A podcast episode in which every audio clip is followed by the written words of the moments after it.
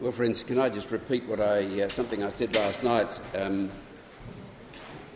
uh, what a pleasure it is to be with you, and how much I admire those of you who have come with little children, uh, or even not quite so little children.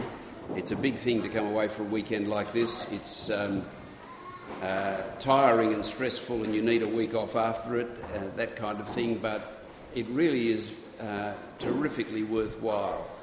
Uh, it's worthwhile not only for you but for your kids. Uh, and I just encourage you to keep on investing in church life um, as part of your family life.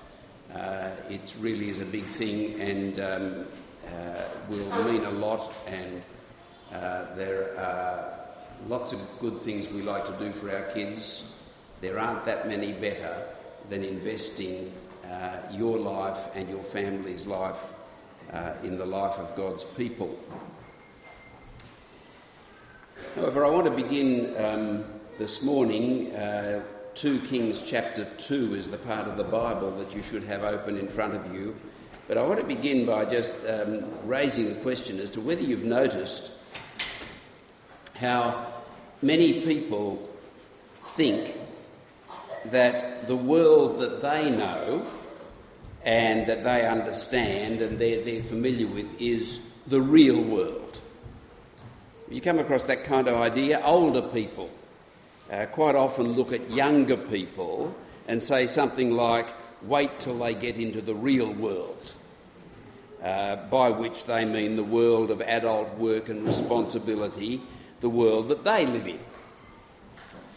And then younger people often think that older people, or at least some older people like me, are out of touch. And by that they mean out of touch with the world that they know and understand, their real world. These days, I find myself feeling, um, as a city dweller, uh, watching the hard times being endured by so many people in rural Australia with drought and fire and so on, and some recently with floods. I sometimes wonder what I know of the real world, protected as I am in my comfortable city existence. That idea that the world we are familiar with or world is the real world, most of the time, those who are accused of being out of touch with the real world find it a little bit insulting. We don't like being told that our world, our experience, our understanding is inferior, is inadequate, is out of touch with something more important. And I found myself wondering whether that is part of the reason that people don't really like the message of the Bible. Because the Bible tells us that the real world, the real world, is bigger than any of us know. We are out of touch, seriously out of touch. The real world is more than we can see, than we can hear, than we can feel. And this matters because, well, let's see why it matters by following the story of Joshua. So, not Joshua, Elisha. These names get all confusing, don't they? They're all sort of so similar and overlapped. Elisha, when he next appears in 2 Kings chapter 2. The event we're about to witness, and I know you've been reading 2 Kings, and so you are, uh, many of you at least, uh, are, are, will be familiar with this story. Uh, it occurred, uh, these events, um, somewhere in the 850s uh, BC. And the event in 2 Kings chapter 2 is one of those utterly astonishing events which the Bible records that shows us the real world. Indeed, I would say here we have an event that actually illuminates everything. Uh, the event has links to others like it. As you read through this chapter, we won't have time to do very much of this, but it reminds you of all sorts of other things, other, other particular moments in the Bible story. uh, if we read it carefully, we, it's hard to avoid being reminded of the exodus from Egypt in the days of Moses. Certainly, we'll be reminded of the entry into the promised land under Joshua's leadership. We might also find ourselves thinking of the occasion in the life of Jesus known as the Transfiguration. I'm not going to mention that, but there are links to that event. As well as the resurrection and ascension of Jesus and the pouring out of the Holy Spirit. They're all linked to what happens in 2 Kings chapter 2. The story we're about to follow is very weighty. Well, I want us to listen to it we're going to do things a little bit differently to what I usually do uh, this time. I told you last night you're guinea pigs. This mightn't work too bad. We'll just do our, do our best. Uh, it won't hurt you to listen to the Bible anyway. Whether the rest of what I say works, that's another matter. But 2 Kings chapter 2, I want us to listen to the whole story. We're not going to go through it in detail uh, in, in, in, our thinking, but we're, so having listened to the story, I'm then going to try and pick up on four big things that we learn from what happened on this day long, long ago. All right, follow with me in 2 Kings chapter 2 uh, from verse 1. I'm reading in the ESV. If your translation is significantly different and you're puzzled by that, you can ask me about that later on. 2 Kings chapter 2 from the top. Now, when the Lord was about to take Elijah up to heaven by a whirlwind, Elijah and Elisha were on their way from Gilgal. Just to insert here, uh, this is the first time that Elisha has been mentioned since the account we looked at last night in 1 Kings 19, that call, although we can assume that Elisha has been with Elijah all the time. He, we were told that he became his assistant. And so I think Elijah, Elisha has been there. He hasn't been mentioned, but, the, but now he is mentioned. Verse 2 And Elijah said to Elisha, Please stay here, for the Lord has sent me as far as Bethel. But Elisha said, As the Lord lives and as you yourself live, I will not leave you. So they went down to Bethel. And the sons of the prophets who were in Bethel came out to Elisha. These sons of the prophets, we're going to hear uh, a lot more about them. They seem to have been kind of followers or disciples of Elijah and Elisha in various places around the countryside. Well, they came out and they said to Elisha, Do you know that today the Lord will take away your master from over you? And he said, Yes, I know. Keep quiet. Elijah said to him, Elisha, please stay here, for the Lord has sent me to Jericho. But he said, As the Lord lives and as you yourself live, I will not leave you. So they came to Jericho. The sons of the prophets who were at Jericho drew near to Elisha and said to him, Do you know that today the Lord will take away your master from over you? And he answered, Yes, I know. Keep quiet. Then Elijah said to him, This is getting a little bit tedious, isn't it? Not tedious, it's actually very interesting, but it's getting repetitive. Then Elijah said to him, Please stay here, for the Lord has sent me to the Jordan. But he said, As the Lord lives and as you yourself live, I'm not going to leave you. So the two of them went on. Fifty men from the sons of the prophets, I think the sons of the prophets in Jericho, also went and stood at some distance from them as they both were standing by the Jordan. They're on the west side of the Jordan, if you're trying to picture this scene, and 50 men watching them. Then Elijah took his cloak, you remember that cloak from last night, and rolled it up and struck the water, and the water was parted to the one side and to the other until the two of them could go over on dry ground. And when they'd crossed, Elijah said to Elisha, Ask what I shall do for you before I am taken from you. And Elisha said, Please, let there be a double portion of your spirit on me. And he said, You've asked a hard thing, yet if you see me as I'm being taken from you, it shall be so for you. But if you do not see me, it shall not be so. And as they still went on and talked, behold, chariots of fire and horses of fire separated the two of them. And Elijah went up by a whirlwind into heaven. And Elisha saw it. And he cried, My father, my father, the chariot of Israel and its horsemen. And he saw him no more. Then he took hold of his own clothes and tore them in two pieces. And he took up the cloak of Elijah that had fallen from him and went back and stood at the bank of the Jordan. Then he took the cloak of Elijah that had fallen from him and struck the water, saying, Where is the Lord, the God of Elijah? And when he had struck the water, the water was parted to the one side and to the other, and Elisha went over. Now, when the sons of the prophets who were at Jericho saw him opposite them, this is the 50 men who'd been watching at a distance, they said, The spirit of Elijah rests on Elisha. And they came to meet him and bowed down to the ground before him. And they said to him, Behold, now there are with you, uh, there are with your servants fifty strong men. Please let them go and seek your master, Elijah.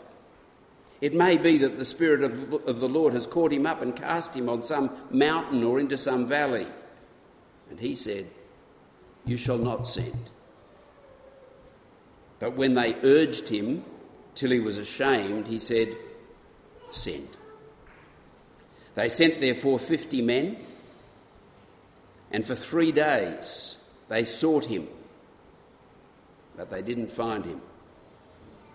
And they came back to him, to Elisha, while he was staying at Jericho, and he said to them, Didn't I say to you? do not go?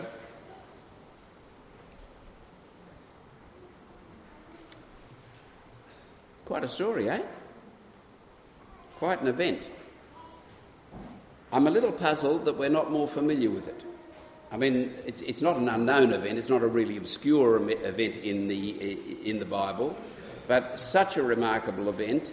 Uh, it's not one of the top three that you'd think of in, in the Bible events you're familiar with. As the chapter begins, the time had come, we're told, for Elijah to depart from this world. Quite a moment. Uh, Elijah, if you've been reading the whole story, Elijah first appeared in this account in 1 Kings 17, verse 1. We noted that last night. Uh, in the days of that dreadful king Ahab and his even more dreadful wife, uh, Queen Jezebel. And about 20 years have passed. If you calculate it out, it looks like around, around about 20 years. Can't, can't work it out exactly, but, but there's been about 20 years Elijah has been around. And Elijah, remember his name? My God is Yahweh. That's what his name means. He's been a very powerful figure in Israel's history. The story of Elijah has been exciting and dramatic, but Elijah, as we're going to see, was actually preparing the way for Elisha. And Elisha's time had come. See how verse 1 says, The Lord was about to take Elijah up to heaven by a whirlwind. Now, the departure of most people from this world, including you and me, time will come, we presume, the departure of most people from this world means their death. And usually, um, their burial. And for obvious reasons, the Bible often describes this as going down. Uh, in biblical history, up to this point, there have been just two exceptions or variations from the norm. Uh, in Genesis 5, do you remember? There was, we read of Enoch, who the text says is it's really one of those phrases in the Bible. What does that mean? It says, He was not, for God took him. Whatever that precisely means, it, it sounds as though it was a little bit different to most of us. Then, much later, Moses died and was buried, but apparently not by human hand.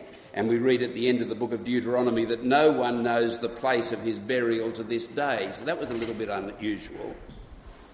But 2 Kings chapter 2 verse 1 anticipates that Elijah's departure will surpass in wonder and mystery the departures of Enoch and Moses. The Lord was about to take Elijah up to heaven by a whirlwind. And as we'll see, these words are to be taken quite literally. Now, I'm sure as we read the story, I wonder if your mind was sort of going in various directions and, and, and thinking of connections to other Bible events. Uh, that crossing of the Jordan River on dry ground. Well, that was just like what happened centuries earlier in the days of Joshua, when the Israelites, you remember, first entered the promised land.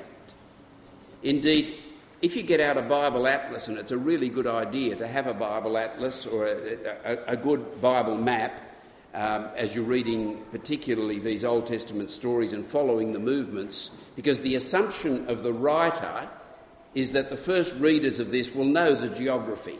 Most of us don't, and so it's worth getting out a Bible atlas and seeing where. And if you follow the movements of Elijah and Elisha, you'd see that as they moved eastwards, towards the Jordan River and across the Jordan River, it looked as though they were following the path of Joshua and the Israelites, but in reverse. They were going in the opposite direction. It sort of almost looks like it was a picture of the judgment that God had warned the people that they would suffer of being driven out of the promised land. As Joshua, sorry, as Elisha and, uh, and Elijah take that path so strikingly similar to the entry of the promised land across to the, to the, to the east. I, I think I'm getting east and west mixed up. Don't worry about it. If, I, if I've got it wrong, just ignore me. But then, what happened? Elisha, my God saves, came back. Now without Elijah, and it was a kind of return to the promised land. It was a, it was a kind of picture of redemption. Now, that's important for understanding the significance of Elijah, my God is Yahweh, and Elisha, my God saves, for the Old Testament people of Israel. But I want to draw your attention to some other connections. Elisha and Jesus. It's interesting to me that after Elijah's remarkable departure in 2 Kings chapter 2, we find almost no mention of him throughout the whole of the rest of the Old Testament until the very last words of the last book in our Old Testament. At the end of the book of the prophet Malachi, we hear God's promise that goes like this. So, right at the end of our Old Testaments, behold, I will send you Elijah the prophet before the great and awesome day of the Lord comes. And as Elijah, with his message of judgment, was preparing the way for what God was going to do through Elisha, so God is going to send a new Elijah to prepare the way for the fulfillment of God's purposes, the great and awesome day of the Lord. Well, Elijah, sorry, I'm getting all muddled up. This is Saturday morning. I'm as bad as I was on Friday night. It was about 450 years later, after Malachi, that John the Baptist made his public appearance in the, vicinity, in the very vicinity of the events that we're reading about in 2 Kings chapter 2. And John the Baptist, when he appeared, he was, he was clothed like Elijah and he was preaching, Repent, for the kingdom of heaven is at hand. He looked like and he sounded like Elijah, and the New Testament tells us that he was the promised new Elijah who was preparing the way for the one who would come after him. And the one who came after John the Baptist was, of course, Jesus. Now, I'm sorry I'm making all these connections. I hope you can keep up with this, but I, I find it all interesting. Uh, it's true that I find some things interesting that other people don't find interesting, but I'm hoping, hoping I can engage you with this. Jesus' name is like Elisha's name. Do you remember Elisha means my God saves? Jesus, follow these little technical details, Jesus is the Greek for Joshua. So Jesus' name was, in Hebrew, Jesus' name was Joshua. And Joshua means Yahweh saves. Jesus was given this name, you remember, by the angel who visited Mary because he will save his people from their sins. Now, I don't want to explore this in further detail just now, but we should be aware that, as with the Old Testament generally, we read and we listen to what the Old Testament teaches us, aware that what we learn from these pages has important connections to even more amazing events concerning Jesus Christ. Now, we're going to come back to that. Back to the story in 2 Kings 2. I'd like to think about what happened, but I'm going to do it backwards. Is that you can cope with that just to, just to be different and keep you on your on your toes on a Saturday morning? Uh, I, would like to think a little bit about how the story that we just read ends. Remember, there were 50 sons of the prophets from Jericho, um, who I have suggested, I think they were disciples of Elijah and Elisha. That seems to fit with what we're told about them. And they'd been watching from a distance as Elijah and Elisha crossed the Jordan, uh, going eastwards. I think I've got it right this time. The spectacular event that took place on the east side of the Jordan River was beyond their sight. They didn't see it. And then they saw Elisha return across the Jordan on his own. And they drew the conclusion that Elisha had succeeded their master and their teacher Elijah. You can see that in verse 15. What did they think had happened to Elijah? Because they didn't see what happened, but they saw Elisha come back on his own. They knew from earlier in the story, they knew that the Lord was going to take Elijah away and that had evidently now happened. But how had it happened? Perhaps they thought he'd died. Or perhaps they thought that Elijah had been whisked away somewhere, as was rumoured to have happened before with Elijah. Elijah kept disappearing all the time, and people had, had theories as to what was happening to him right through his life. But they now say to Elisha, you see verse 16, Behold now, they say to Elisha, Behold now, there are with your servants 50 strong men, these are 50 other men. Uh, please let them go and seek your master, Elijah. It may be that the Spirit of the Lord has caught him up and cast him down on some mountain or valley, uh, valley somewhere. Now, I, I imagine that these 50 are not necessarily thinking all that clearly, but they were perplexed. And they were perplexed about what they'd seen. They'd been perplexed about what they ought to do. They were bewildered by what, what they had not seen. And they had an understandable, I think even commendable, desire to go and find their esteemed master, whether he was still alive or dead.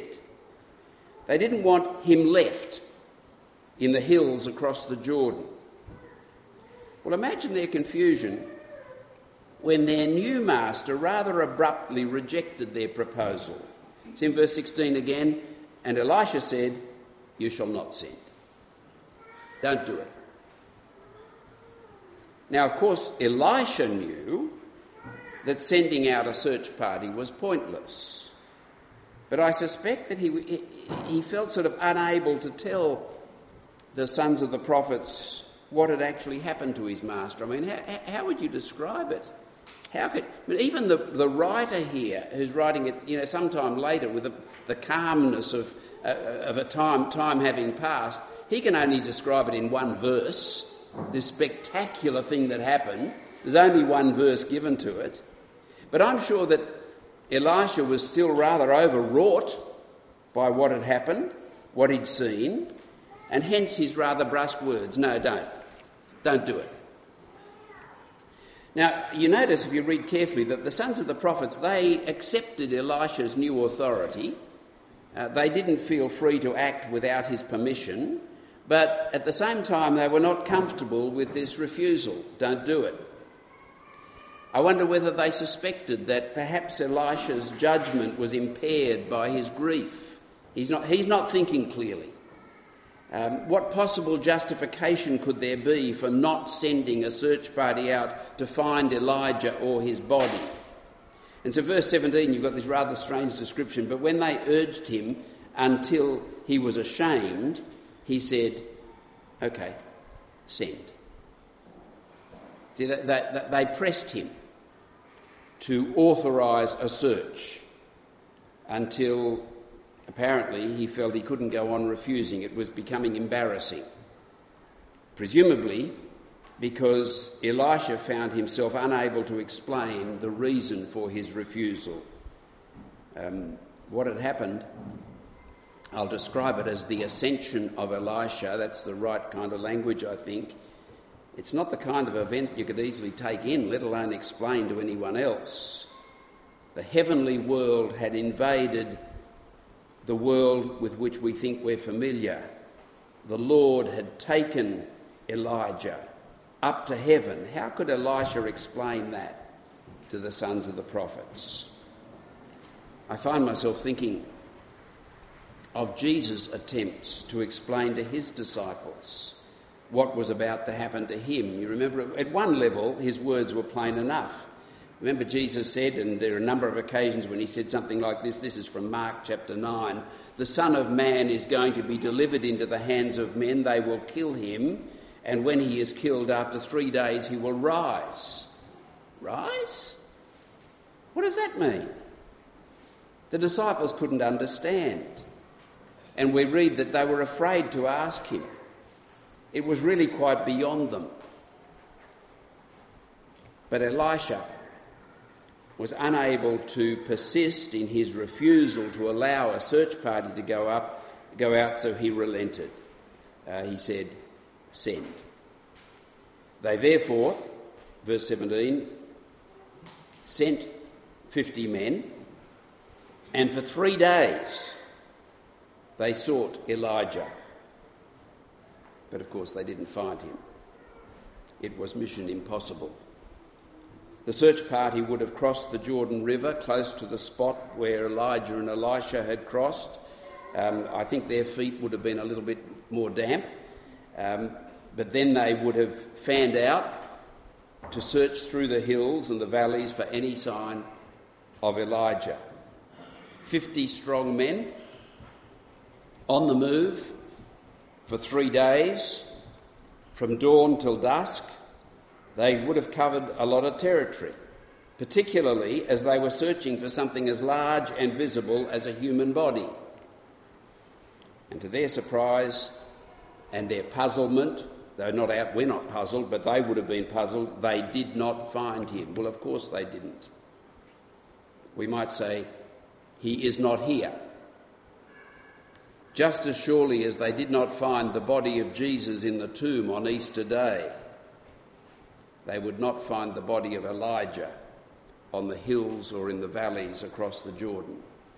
He's not here. Well, the search party returned to Elisha, who was waiting for them in Jericho, verse 18.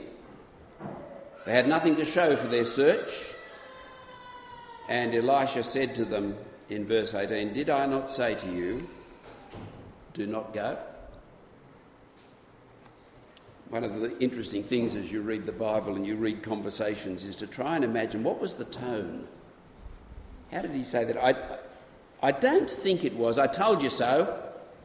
I don't think it was that. But he was reminding them that he had known all along that a search party was not necessary. Now, we don't know whether Elisha now made some attempt to explain to the sons of the prophets and to the search team why it was that they had not found Elijah and how he had known all along that they wouldn't. Um, they were a bit like the disciples of Jesus on Easter morning. Cast your mind back then. They had one vital piece of information the tomb was empty, the body of Elijah was nowhere to be found. But that didn't tell them what had happened. And when they eventually learnt what had happened, they could understand that it was, it was this kind of event. He is not here. The ascension of Elisha, uh, sorry, of Elijah. I'll, I'll, get this sorted out by the end of the weekend, I promise. The ascension of Elijah takes it, its place with a small number of other events in the history of this world recorded in the Bible most importantly, the resurrection and ascension of Jesus, that tell us that the Bible's message is a great deal more than a philosophy of life. The Bible's message is a great deal more than a kind of, you know, how to live a good life message. In time and space, the heavenly world has impacted this world. The real world is bigger than this world. Well, let's take a, a, closer look for a few minutes at what happened on the east side of the Jordan that the sons of the prophets were unable to see. It was beyond their gaze. There had been, uh, we just go back to verse 9. I'm reading the passage backwards because I've got tired of reading forwards. Go back to verse 9. Uh, there had been a remarkable conversation between Elijah and Elisha. In verse 9, Elijah said to Elisha, uh, Ask what shall be done for you before I am taken from you.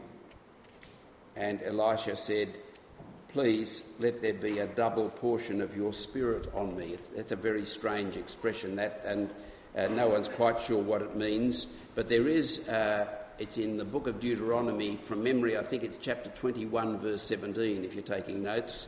Uh, the only other place where you find this expression of a, of a double portion being used. And there it's talking about the heir, uh, the, the, the firstborn who will be the heir and the inheritor.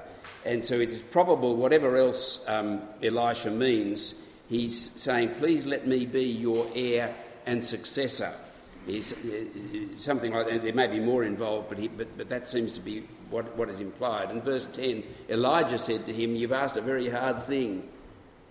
Yet if you see me as I'm being taken from you, it shall be so for you. But if you don't see me, it shall not be so.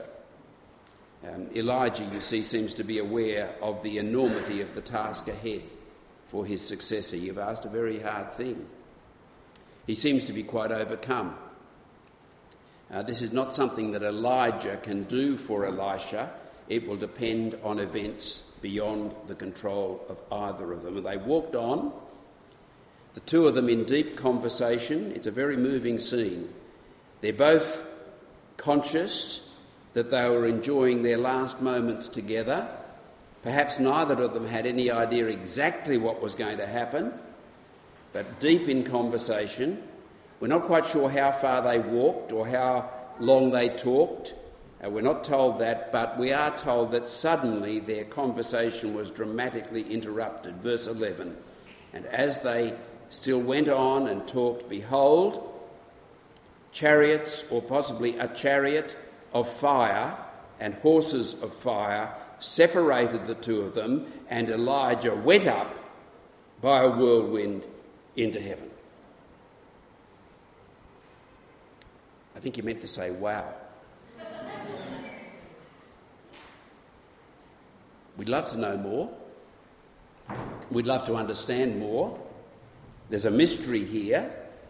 The relationship between the earthly and the heavenly worlds is beyond our comprehension. It's a matter, uh, it's a very big mistake to either attempt a precise and literal account of these things or to imagine that something we can't fully understand is unreal or unimportant. The astonishing spectacle of Elijah's ascension, though described so remarkably briefly here, it ought to leave a deep impression on us, as it certainly did on Elisha. This was, apart from anything else, this was the most powerful possible vindication of the person and work of Elijah. He had suffered on earth, he was hated by kings and one particular vicious queen. You troubler of Israel, is what Ahab had called him. But he was received into heaven in stunning glory. In the real world, the real world, the right side to be on is Elijah's side. And at that moment, you can see it. Now, although the 50 men standing back on the other side of the Jordan couldn't see this, it was witnessed by Elisha and impacted him deeply. You see what he said in verse 12 Elisha saw it and cried, My father, my father. The chariot, the, the Hebrew is singular, the chariot of Israel and its horsemen. And he saw him no more. Can you sense the emotion? My father, my father. Elisha's heart was torn. Elijah and Elisha had grown close, like father and son. And when he cried out, the chariot of Israel and its horsemen, he wasn't describing what he's seen, he was referring to Elijah. I can demonstrate that to you, but I won't go into the details now. Elijah had been the true defender of Israel against her most deadly enemies. He had been, he had been Israel's chariot and horseman. But now Elisha saw him no more. And then we read in verse 12 again that Elisha took hold of his own clothes and tore them into two pieces. Such was his grief. But his action also meant that the time had come, so to speak, to don a new garment, a new responsibility. Verse 13 He took up the cloak of Elijah that had fallen from him and went back and stood on the bank of the Jordan. Keep your eyes on that cloak.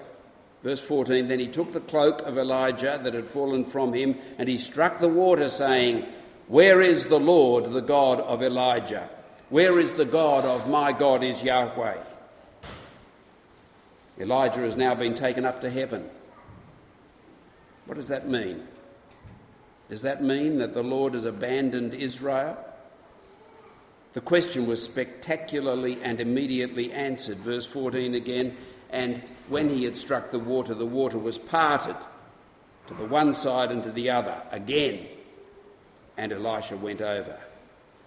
And what about those 50 men who'd witnessed Elijah and Elisha cross the Jordan together in the other direction, out of the promised land? and now saw Elisha crossing back into the promised land alone without Elijah. Verse 15 Now, when the sons of the prophets who were at Jericho saw him opposite them, they said, The spirit of Elijah is on Elisha. And they came to meet him and they bowed down to the ground before him. The authority of Elijah had now passed to Elisha. That much they understood. What they may not yet have understood but I'm sure Elisha explained to them in due course, was the massive significance of what had happened over there on the east side of the Jordan. I've called it rather blandly on your notes. This was the last talk I prepared of the four talks. That's why the notes are so brief. It was sort of done at the last minute. And I've put the heading, The Unseen is Bigger Than the Seen. Okay. But Elisha, you see, had been given a glimpse of the world beyond this world. And I want to suggest to you that what the, the experience he had was like the resurrection and the ascension of Jesus. Do you remember what happened? Uh, read to us a little bit earlier. As the disciples were looking on in Acts chapter 1, uh, he was lifted up and a cloud took him from their sight, and while they were gazing into heaven as he went, behold, two men stood by them and with white robes and said, Men of Galilee, why do you stand looking into heaven? This Jesus, who was taken from you into heaven, will come in the same way as you saw him go into heaven. And from that day on, those who witnessed that event knew that the unseen is bigger and more important than the seen. The ascension of Elijah provided motivation, encouragement, and strength to Elisha to continue the work of his master in the power of the Spirit that had been given to him. And so, friends, and I think I'll just skip over the last point. Our time is gone, I think, uh, and your patience, which is extraordinary, uh, must be getting near to an end.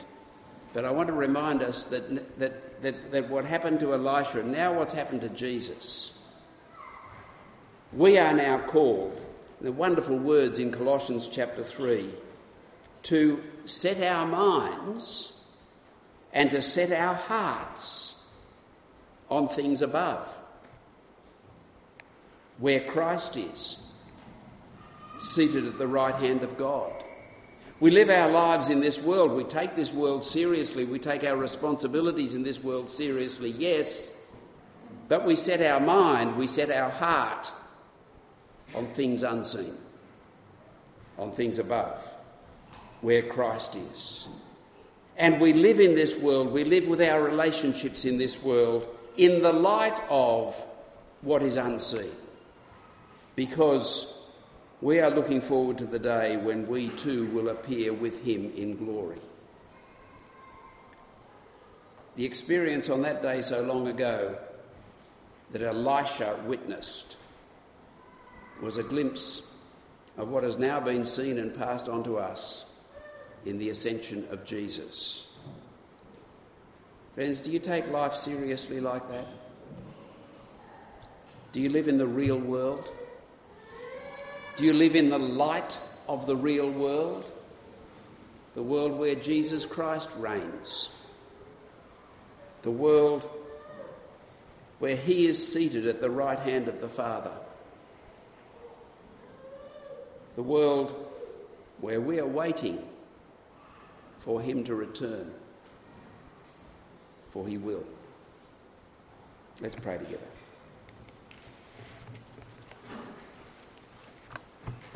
Our dear God and Heavenly Father, we thank you that the real world has invaded this world so that we can live in this world, this wonderful world that you have made and in which you've placed us.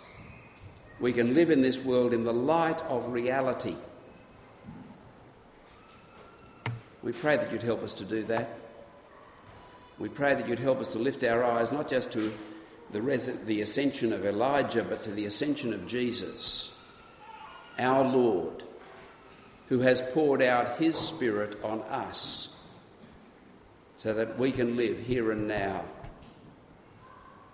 in the light of reality. We pray this in Jesus' name. Amen.